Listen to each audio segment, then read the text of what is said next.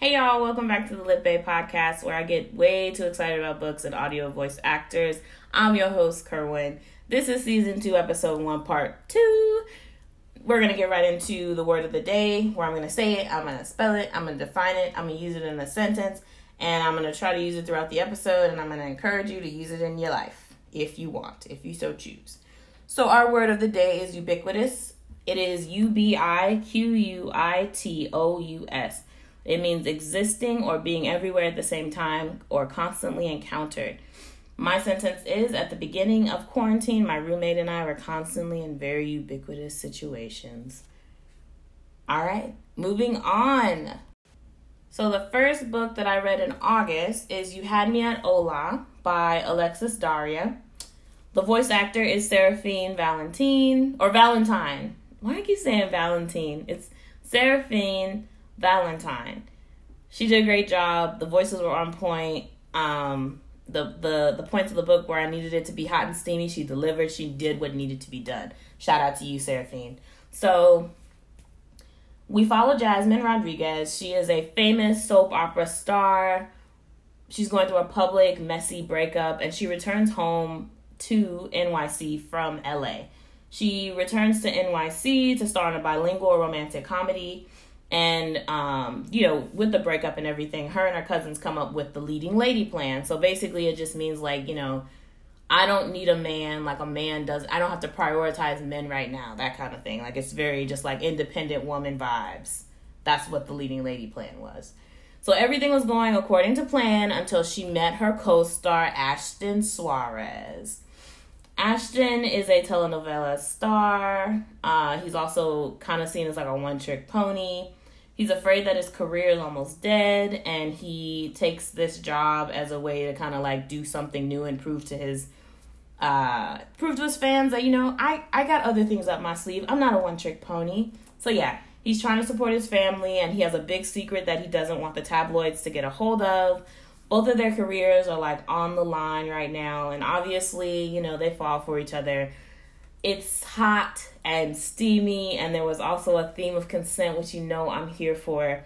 And I was just really impressed that on set in the book there was an intimacy coordinator that was hired and they chore- choreographed like the intimate moments between the two between everyone on set. So I was or you know the actors acting on set. So I thought that that was just fabulous.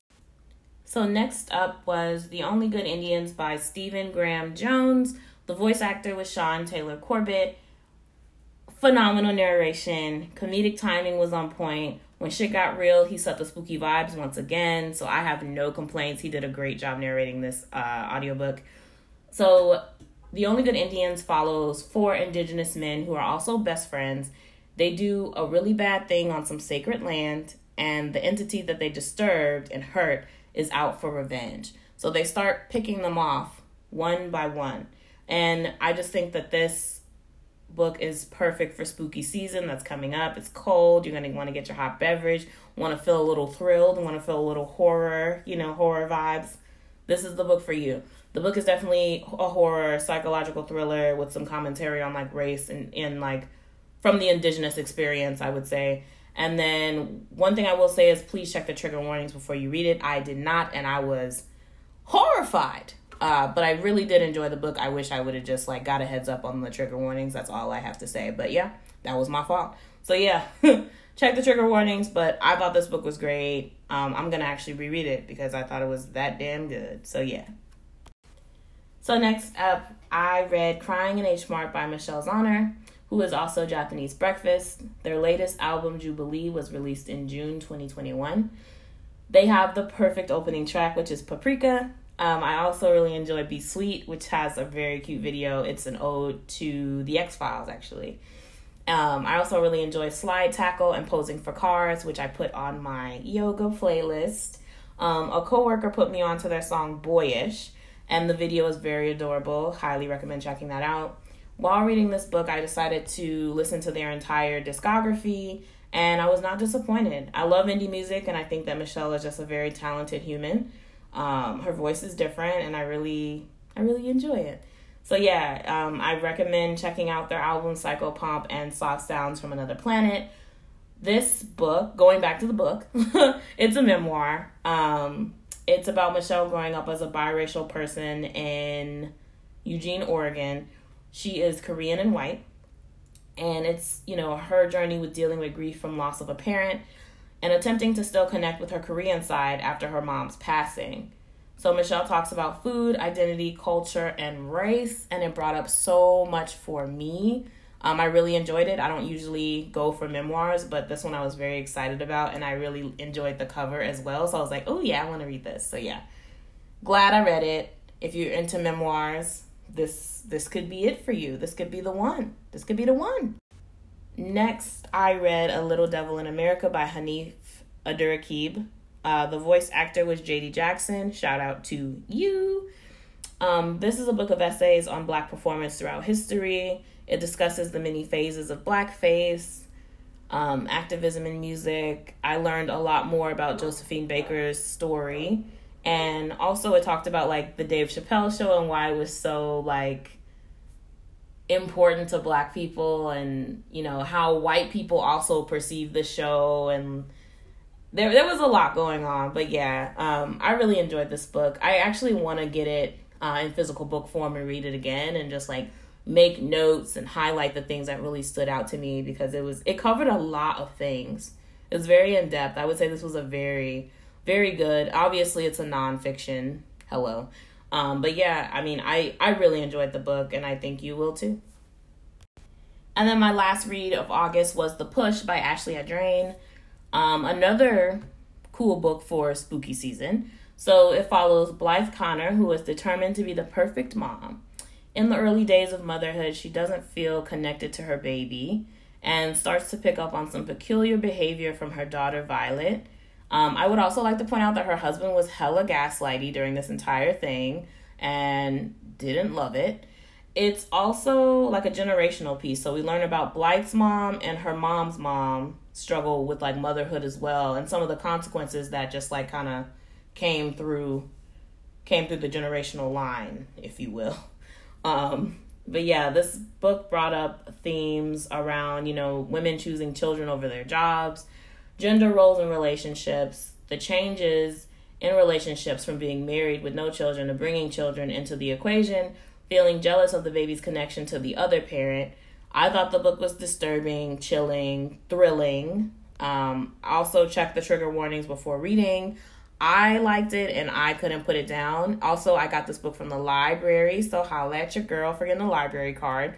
Um, what I will say also, I feel like if you have like a young child at this time or like you're pregnant, I and like you don't usually read like psychological thrillers, I don't think you should read this. I don't think you should read this unless until your children like until your children turn 30. Then you can read this. I feel like this could be disturbing. Check the trigger warnings. That's okay, yeah. Check the trigger warnings. Cause I'm like, I don't have children, so maybe I don't know, and maybe y'all will be okay, but like don't don't try to sit up here and drag me because you say, oh you didn't tell yeah I did. I told you. Check the trigger warnings. And now a word from a sponsor, and the sponsor is me. Um, I want to thank you for listening to this episode. Listening is not only a great life skill, but a great way to support this podcast. Lit Pod is available on Anchor, Spotify, Apple Podcasts, Google Podcasts, Breaker, Overcast, Pocket Cast, and Radio Public. Please feel free to share my episodes with any readers that you may know. Another great way to support is to donate monetarily by either Cash App or Venmo. Both of my handles are at Lit Pod in the show notes, I have added my affiliate and referral links to some book things that I use and I would love to tell you about, but also they're not paying me to say anything. So I'm just like, I feel some type of way about that, but that's all right. So, first, I have a referral link to Book of the Month, which is a book subscription service. It's monthly, you pay $14.99 and they send you a new hardback cover book. And you know, hardback covers are like they were actually really expensive. They're like twenty five dollars to twenty eight dollars. Some of them are even like in the thirties. So I'm like, ooh, wee. So yeah, you're getting a, a brand new hardcover book for fourteen ninety nine a month, and then you can also add on like some books to your book box. You can add two books on for nine ninety nine each. So basically, you can get two more books, two more brand new hardcover books for nine ninety nine each, and you can just add them to your box. And then you can like roll over the credit if you don't use it for the next month. Like it's it's it's actually really cool. So if you want to know more about that, go to my episode details, click on my link, specifically my link. Thank you. So I can get some so I can get some credits. Please, please help me. um, and yeah, you can learn more about it at bookofthemonth.com or you ain't gotta use my link, but use it because you know you know I read a lot, so you know you know you know the credits gonna get used. I'm just saying. But anyway, there's also an affiliate link for Libro.fm, which could be a really great alternative to using Audible by Amazon. Um, Libro.fm is great because it's all audiobooks right now, and the money that you spend there will go to independent bookstores. It goes to one of your choice. So my independent bookstore that I support when I buy from Libro.fm is Third Eye Bag in Portland, Oregon. I have talked about them before, but I've had such a great buying experience from them.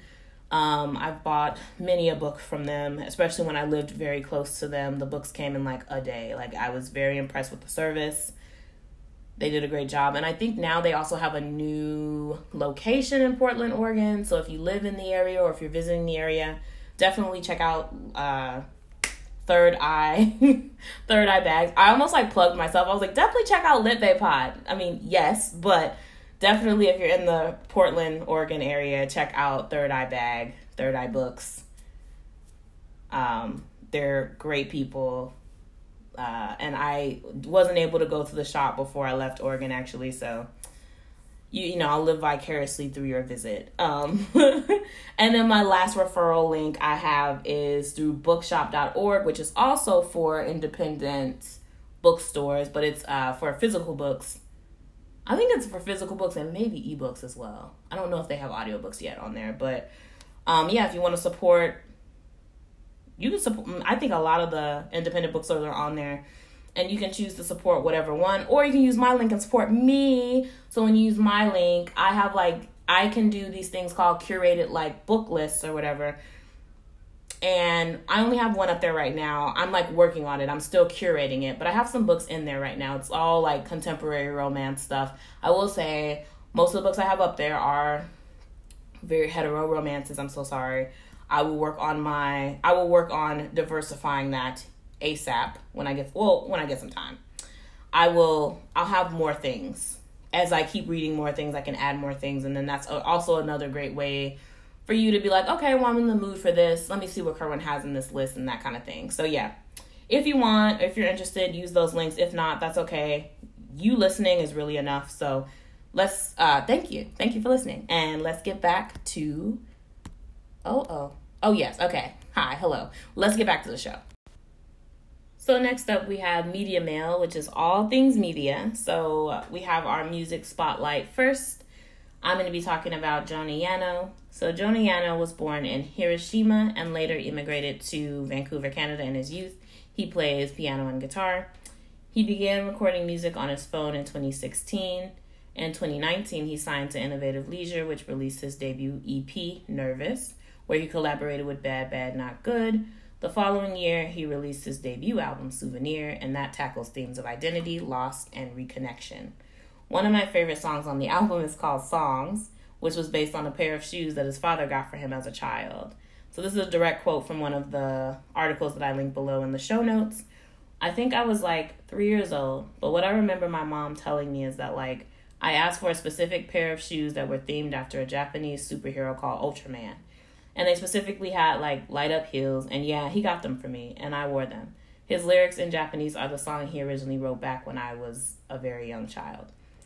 So yeah his father is also a musician a musician and they collaborated on the song shoes together after reconnecting in 2019 this is another quote. In the recording that he made that i ended up singing over he left these gaps between his verses.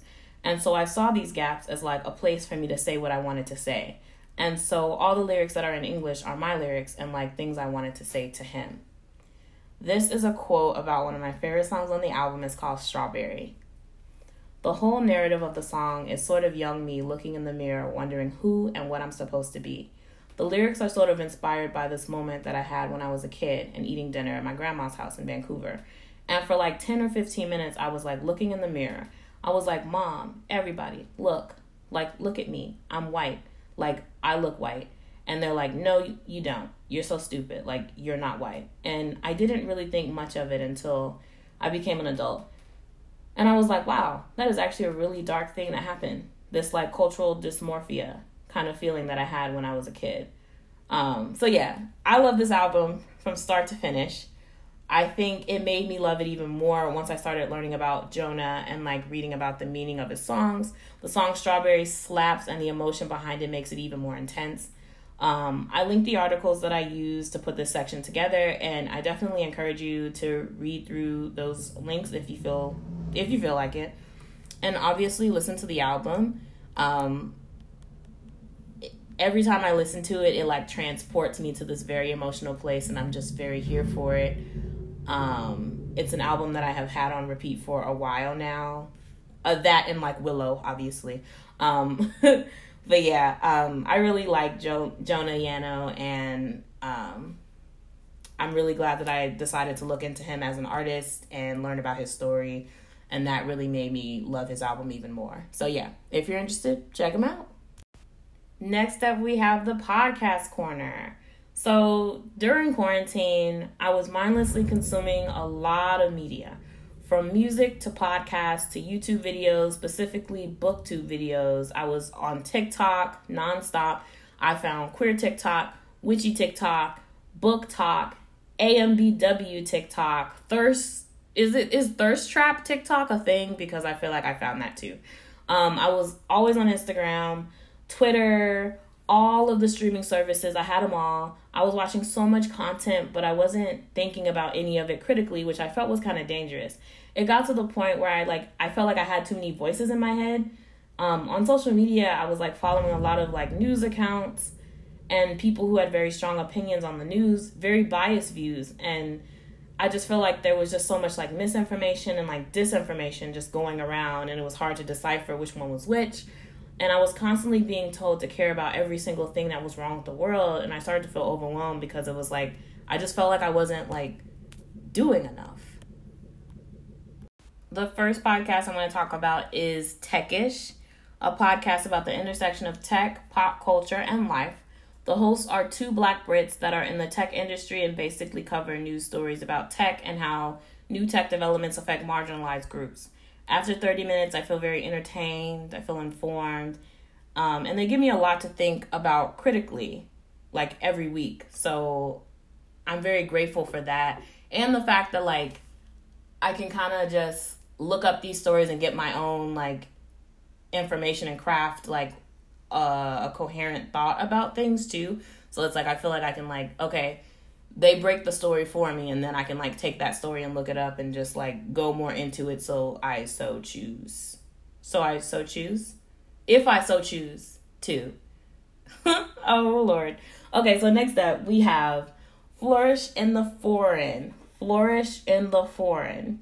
Say that three times fast. Flourish in the foreign. Flourish in the foreign. oh, actually, maybe that's not that hard. Okay, anyway. Next up, we have Flourish in the Foreign. This podcast was recommended to me by my sister. Shout out to you. It's about black women living abroad. Not just living abroad, but thriving abroad. Our host Christine interviews these women and they talk about the process, getting their visas, how to rent an apartment. You know, is it actually a better quality of life to move abroad for black women specifically? Um, dating, you know, my favorite thing to talk about. How are we perceived and how to prepare to move abroad as well? Like, even if you're moving alone, as a couple, or as a family. The podcast has truly enriched my life, and if you are a black woman or QT BIPOC person who wants to move abroad and need more information, this is a great starting point.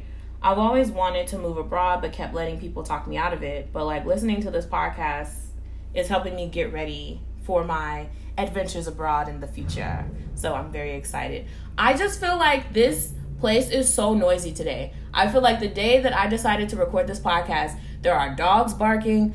This person keeps like starting and killing the engine. I'm just like, can you fuck off, dude? Please. Like, I just don't understand. They're just like in the parking lot, just chilling. turning on and off the engine and they're not even like getting a jump or anything. They're just making noise. So, ah, just like I feel like I'm going nuts and I'm not re-recording this over. I want you all to see that this is like real life. This is how you record a podcast when you are just a person with a phone and an idea. Okay? Next up, we have My Non Binary Life. This is a limited podcast about Kaitlin Benedict going through their journey as non binary. They did this podcast as a way to come out, and the conversations around gender, gender identity, expression, gender roles, sex, and being perceived were very eye opening. Lots, they gave me lots of things to think critically about um, when it comes to our bodies and how they're not only viewed just by us, but by other people, and the assumptions that come with those things. Also, I love the episode where they talked about if non binary has like a look. Like, you know, does it look like one thing? The answer is no, obviously. Non binary people do not look the same. And that the non binary also does not equal androgyny, which I think sometimes people do get kind of hung, up on. So, yeah, I if you want to expand your mind in that way, highly recommend the podcast. I think it's a great starting point. Boom. So next up, we have Black Queer Love, a limited series podcast by Black queer folk exploring relationships, sex, love, pop culture, life, art, and more. So there are only like three episodes that I could find on this podcast, and I looked everywhere. Um, but I really enjoyed the Black queer people having conversations about ethical non-monogamy and polyamory. I don't know about y'all, but when like polyamory was introduced to me, it was like it was marketed as like white people shit for real. Like I didn't know anyone personally who was black or POC who practiced in this lifestyle, and I remember it on TV. It was portrayed as like threesomes, and it was all about sex when you like saw it in the media. And so I remember watching something on like Bravo. I think I think there was like an episode where they explored polyamory. They were um, talking to like this white triad, and of course you know, like the structure was just like a man and two women. And I just also feel like we never really see like two men and one woman. Like, I don't know. I feel like polyamory now is a lot more mainstream, and I've been doing the reading because, as we know, polyamory and ethical non monogamy are not just about sex, it's about, you know, having many loves and actually like getting to know people and having like stronger connections and whatnot. I mean, I honestly, there's a lot of freedom in that space to design what kind of relationship that will work for you. So I thought that that was very cool. Um, but it was just great to hear black people talking about their experiences and people that were just like, oh, yeah, like, you know, growing up, I was taught monogamy and monogamy was all I knew. And then when I tried this, I was like, oh, damn, like, this actually works better for me because blah, blah, blah, blah, blah. So there's only three episodes that I could find. I looked on like uh what's that place called? Not Soundhound. Oh lord. Oh, what is that other place called? It's like on the tip of my tongue. What is that other podcast thing called? Get out of here. It's like podcast and audio. I think like SoundCloud. Yes, that's what it's called. It's called SoundCloud. I even looked on SoundCloud and there was I think it was on there and it was just the same three. And I like Googled the podcast and I was just like, I could only find those three. So I think there used to be more episodes. But I guess they got deleted for some reason or whatever. Um, I'd be curious to find out what happened to it because I feel like there was more. But moving on. Another podcast that I've been listening to for a while is The Hookup. It talks about sex, love, relationships, uh, covers things such as body image, partners that haven't come out yet, dating while sober, and etc. etc. They have people who submit their experiences with different aspects of dating, and they also bring in professionals to further break things down for us. Um, this is also another really short podcast that comes out weekly. Um, and I feel very enriched afterwards, feel very informed. And I I don't know that I necessarily feel entertained because it's just it's definitely to like inform you of like experiences and have you think critically on those things, especially if you're going through that particular theme that they're talking about that week. But yeah, I recommend it. Um, and then the last podcast I wanted to talk about is the Minority Korner, corner with a K. It is commentary on the news, pop culture, media, and history from a sexy queer blurred that is a sexy black nerd. Um, it's news without making me feel helpless or hopeless. And uh, that's really all I could ask for in a podcast, if I'm being honest. So, next, I'm going to talk about what I've been watching on the TV or, or what I've been streaming, really. Um, so, I've been obsessed with the Doghouse UK. It's on HBO Max. The show is about this dog rescue and adoption center um, that rehomes dogs. Basically, people's circumstances change sometimes and they can't give the dogs like what they need.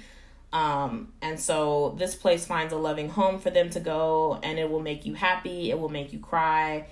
I love their process of matching each dog with the perfect family or new owner. It's very thoughtful, but it's also very just like asking everyone to be very realistic about their expectations and realistic about their current lifestyle. Like, you know, if you know you don't want a dog that sheds, you know, because you don't want hair all over your clothes, you wouldn't get you know what I mean? Like they wouldn't put you with a dog like that. They like think about your lifestyle. They ask you all these really like thoughtful questions and they're like asking you to be honest about your lifestyle. So I think that it's great. Um and some of the people there too have very interesting lives as well. Um, but I love the show. It, it's just like an emotional roller coaster, but a good one, I would say. If you are like in need of a good cry, have at it. Next up, I watched Master of None on Netflix. I watched season three. I thought it was fantastic. Um, the cinematography was absolutely amazing. It follows Denise and Alicia, two lesbians living in this bomb ass cabin in the woods. The home decor was full of black ass art and vintage furniture. It was a whole mood. Denise is a best selling author, and Alicia is a successful vintage furniture seller. The main theme is them trying to start a family together. Denise doesn't really want kids, but Alicia does. Um, we see a very raw picture of different steps of that process. There are, um, you know, there is the theme of having a miscarriage and going through IVF and the sequences of, yeah, of Alicia going through IVF. Um, I got very emotional watching Alicia go through the IVF process. Uh, before watching this, I was not very familiar with it. I knew that IVF was something that helped women get pregnant who had trouble getting pregnant um, but i wasn't sure what that process looked like and i didn't as a person who like doesn't really want kids i didn't really feel the need to like look into it um, so i was not very familiar with what that process looked like and seeing a queer black woman making it happen for herself was very emotional. And i do remember like just bawling my eyes out at like that specific episode. Um, and like what i will say about the episodes is how they're kind of not paced but timed i guess. Like each I think there's I believe there's only five episodes and the longest episode is like an hour long, but the rest of them are like 20 minutes or 30 minutes or something like that. Um so yeah, it's it's it's interesting how they how they did that. And I don't I'm, I don't know why they did it and I I don't think it took anything away from the show. Um I I I just thought it was interesting. So I was like, great. Okay. So one thing I will say I didn't care for the infidelity. Um, I just felt well. That's like with any show. I just I've just been seeing so much infidelity on TV, especially during the pandemic, and I'm over it. Um, I want to see more meaningful conversations between couples about what would make each other happier. I'd love to see people having more conscious uncouplings on TV. Uh, people people change, and everyone has the right to explore as long as everyone is on the same page. Like, also, I'd love to see a show about like friendships that don't focus on you know the love lives of each friend, but like actual friendships. And I'd love to see more black queer people being single on purpose and practicing self care without spending a dime. Cause my love don't cost a thing. Yes. So yeah, it's just you know, like that's the kind of stuff I want to see on TV. And I know I have friends that are like, girl, you want to see boring stuff on TV. And I'm like, I don't think it would be boring. I think that there are like POC, black, BIPOC, queer people, queer writers that can make these stories come alive and make them interesting and make them thought provoking as well. Like I don't think that that would be boring TV because I feel like if we're both aware that we can't meet each other's needs and we've been trying, then like what's the next step? You know what I mean? Like you know what's what's what's really the next step if we're being realistic with each other if we you know what i mean you say you got this love for me like you say you do then like let's work this out or let's decide like okay we're gonna consciously uncouple or whatever that looks like or whatever i would also i think it would be really cool to see like long term relationships on TV. People that like have been together for like, I don't know, 10 years, but they still don't live together. Like they still have their own personal space and they're just like fine. I would love to see that kind of stuff on TV too. There's just like so much stuff I would love to see on TV that we're just like not seeing. And I just I I think that like we need more diverse writers. I don't know. I just I think we need to put some newer voices out here who can make that stuff like interesting because apparently I like boring things and it's fine or whatever. I don't think it would be boring. I think that would be very interesting to see. Very eye opening as well. Another show I've been watching is My Mad Fat Diary. I just finished season one. Um, this show follows Rachel, aka Rae, aka Ray Mundo, who is a 16 year old who returned to school after spending time in a psychiatric hospital. She starts to reconnect with her best friend and adopts her friends as her own as well and tries to hide her mental health and body image issues from her new friends in the process. Um, the series is narrated mostly by Rae as if she's writing in her diary about everything, so we know how she feels about everything that happens to her. Um, it's funny and it's I just believe that this is some of the best like fat representation I've seen on TV in a long time. Um, I love the character Rae. She's very complex. She has she's like an onion. She has layers. I'm I'm loving it and so do her friends. Like i just feel like as the show is progressing i just feel like you know we're learning a little bit more about her friends and you know they're also very complex too even though like surface level they you know at first they were showing very like surface level things and now we're we're starting to get deeper into some of those storylines. So i i love it and i can't wait to start season 2 okay. Now this next show I have critiques, but I did like it, but I have critiques. So I watched the show Run the World. I believe Run the World is on Starz. Now it follows four friends living in New York. Uh, for me, it felt like the black version of Sex in the City, or at least that was like the the mood that it kind of gave me. I love that this show was about characters in their 30s trying to still figure it out. You know what I mean? Like we I think when we talk about our 20s we're like that's when I made all my mistakes, but once I got to 30, I was done. And it's like no, like we're still struggling in our 30s. So I love that. Um I let me start with my biggest critique. I have a huge problem with the character Brian in the show. Um I just felt like his character felt very undone. The actor's name is James Chen and after looking him up, you know, he's been out here working. He's a very good actor. Um, you know, he's he's very like seasoned. His acting on the show was great, even though it was kind of short lived, I felt like.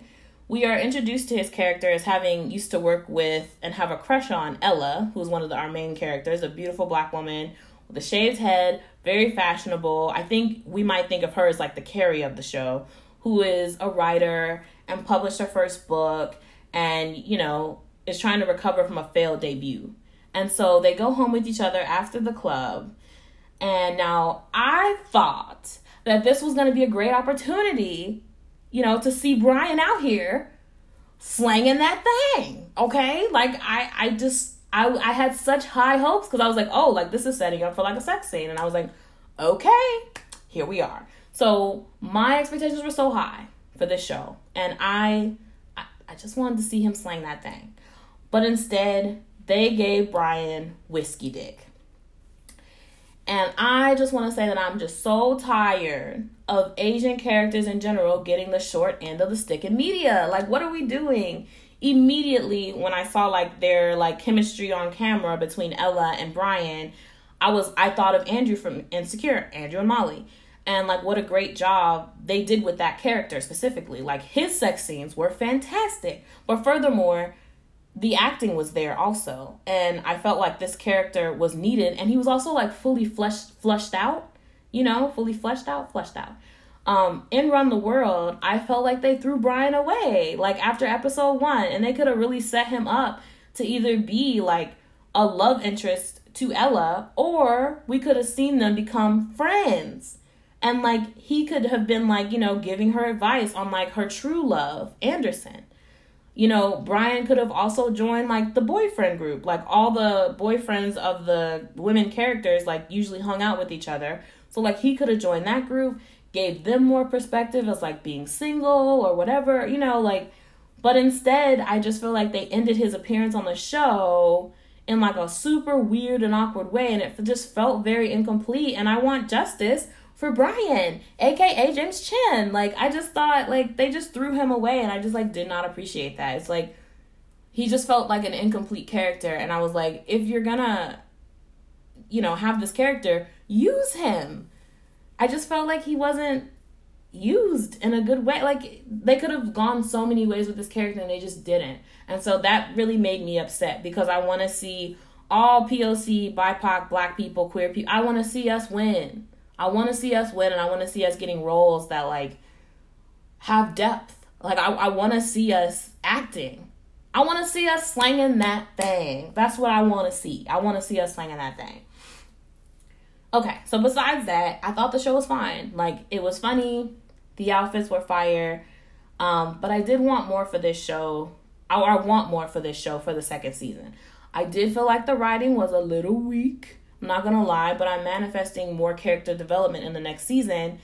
And I don't know if they had an intimacy coordinator on set, but I hope that that would be something that they feel like the set would benefit from next time. Uh, but I also don't know if they had one or not. So, but if they don't, I think that they would benefit from that for sure. Um, another thing. Oh, whoa, whoa, whoa, whoa. Let me talk about the ladies because I didn't even talk about the ladies. I only talked about Ella. So we have Whitney, who is like a busy exec type. She works in this really nice office. Um, she's very successful, very good at her job. She has clients, you know um, and is with her, I believe she's with her college sweetheart and feels like she missed out on like ghosting and like using Tinder and like the other apps and having one night stands and all the messiness of her 20s and she's feeling left out because she didn't have any of that because she was in a loving relationship. Um, and then we have Renee, who is this loud and confident, successful black woman working in television, is going through a divorce. Um, where the conversation of dating up or down comes into play. Like, are black women expected to take care of a man who has like dreams of starting their own business, but it's been years and they haven't even gotten it off the ground? There's no like, there's no business plan, there's no nothing. And so she had this expectation of how her life was supposed to go, you know, and she feels like she's not hitting it, and she feels like, you know, this man kind of hindered me in my process. And so, you know, she, she's feeling like she wasted her good years and then we have Sondi, who is dating her advisor or her ex professor, I believe. They aren't married, but they live together with his child from another marriage. And there are themes of fucking up. Now, when we say fucking up, that means like fucking someone like in a higher tax bracket or fucking like someone who could like advance your career or whatever. So she was being people were saying like, "Oh, you're fucking up. Like you're you know you're trying to further yourself by having sex and by being this and by doing that. And so you know Sondi was just like that's not what i'm doing and i want to actually be my own person and i don't want to be under the shadow of my boyfriend's like academic and career shadow. Like i want to do my own thing. So she's trying to get like out of that shadow. So clearly i had criticisms of the show but I found it very entertaining and I would be thrilled about season two. And actually, I got confirmation because I looked on Instagram, there will be a season two, and I'm very excited to see the growth in our characters, and I am curious to see if Brian will be back. Justice for Brian. His oh my god, his name is not Brian. His real name is James Chen. I would love to see him uh, being used in this show if they decide to bring him back or whatever. So we'll see what happens. And the last point that I'm going to leave on is there's a show coming out that's called The Activist where six contestants will compete against each other to promote health, educational, or environmental causes online. The contestants will compete through online engagement and social metrics. Then they will meet with quote unquote world leaders at, at the G20 summit to ask for funding. Whoever gets the largest amount of funding wins. Um, I got this information from the account Impact on Instagram. Um, the show is hosted by Usher, Priyanka Chopra, and Julianne Hough. Um, so I think that this show is unnecessary, and honestly, I think it's a little exploitative. Um, is that the word exploitative? Exploitative? Exploitative. I'm gonna say exploitative. I'm gonna commit. Activism doesn't need to be a reality competition show. All the money that they would spend to create this show, that could be donated to like grassroots organizations, or if you really want to help people, people have their cash apps. People who need help you know, have their cash apps on, you know, and are constantly sharing their stories on Instagram. Look for those people and like give them the money. Because I'm like, you still have to pay these three celebrities, you still have to pay the cameraman, the crew, all of this stuff. And so it's like, I don't know, it's like, yeah, like we want to give these people's, you know, we want to give these people jobs. But at the same time, I just feel like this this is just like a little tone deaf. Um, you know, as we know, like activism is not a well paid job, but the work is still done by people who are passionate about changes that need to be made. So maybe that money could have went to activists because, you know, the pay isn't good for activism, as we know. Um, you know, and some of these people have other jobs and they're still choosing to put their, you know, their time, their money, their their passion into these things, into these causes that are very important to them. So I just feel like this is very tone deaf I feel like while this isn't surprising, you know, people are like profiting off of change, um, profiting off of like trauma, profiting off of like activism, you know, and and activists and like their work. And it's disappointing that these celebrities teams thought that this would be a good look for them because it's definitely not. Um, it just shows kind of how far removed celebrities are from real life, and it's kind of a shame that we that somebody was like, "Oh, this would be such a great show," it's not a good idea. This this idea is not good. Um, it looks like they're gonna go ahead and go go ahead with the idea, which I guess is fine. I hope. I don't know. I don't even know. I just think this is tone deaf, and I don't think that this should be happening. I just feel like all that money could be going towards like actual activists in their organizations and people who actually need help. Um, but maybe that's just me. I don't know. But anyway, thanks for listening, and I will see you in October. All right, bye.